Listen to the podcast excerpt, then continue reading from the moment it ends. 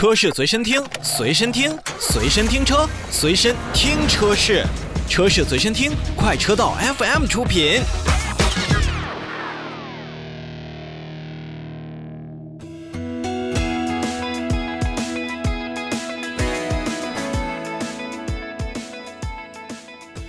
好，我们再来看奔驰。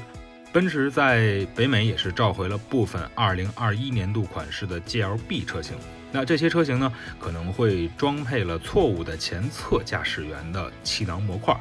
那本次召回范围呢，是涉及有50辆车，因为这50辆车的安全气囊的驾驶模块出现了问题，可能在碰撞过程当中不能正确约束咱们的驾驶员或者成员。